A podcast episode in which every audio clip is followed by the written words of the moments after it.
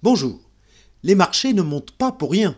Beaucoup de raisons, vous allez voir, qui n'étaient d'ailleurs pas prévues, des bonnes et des mauvaises. Le plus incroyable d'abord, les banques centrales occidentales avaient pourtant programmé depuis la fin de l'année dernière une diminution de la taille de leur bilan, soit par le non-renouvellement des dettes détenues dans leurs actifs et qui arrivent à échéance, soit par la revente directe sur le marché, soit par la diminution des liquidités prêtées. L'objectif étant de rendre l'argent plus rare et plus cher, ce que la hausse des taux directeurs reflète. Mais, depuis le début de l'année, ce sevrage de liquidités a été contrarié par l'action inverse de la Banque centrale du Japon et de la Chine.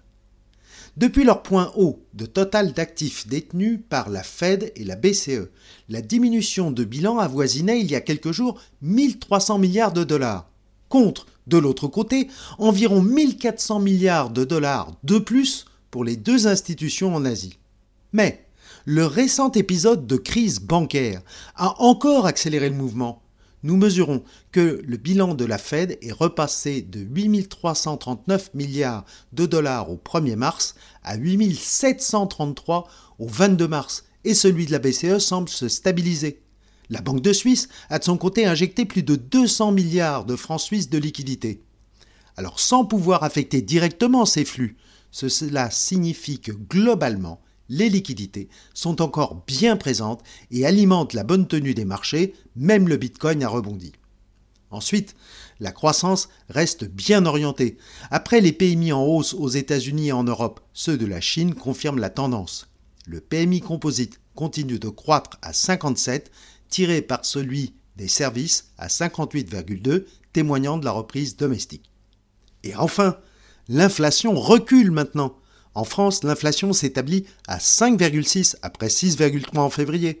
En Allemagne, à sept virgule quatre après son pic de l'automne dernier à huit virgule huit. L'indice des prix en zone euro baisse à sept virgule huit contre neuf virgule trois le mois précédent. Aux U S, l'inflation P C E baisse même à cinq pour cent contre cinq virgule trois en février et sa composante corps à quatre virgule six contre quatre virgule sept le mois dernier, la tendance est très nette.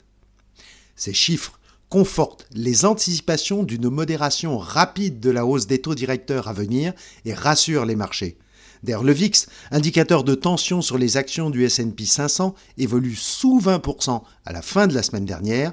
Alors, drôle de sevrage des banques centrales, contraintes d'arroser à nouveau de liquidités. Profitons de ces giboulées de printemps en cette période de sécheresse. À la semaine prochaine.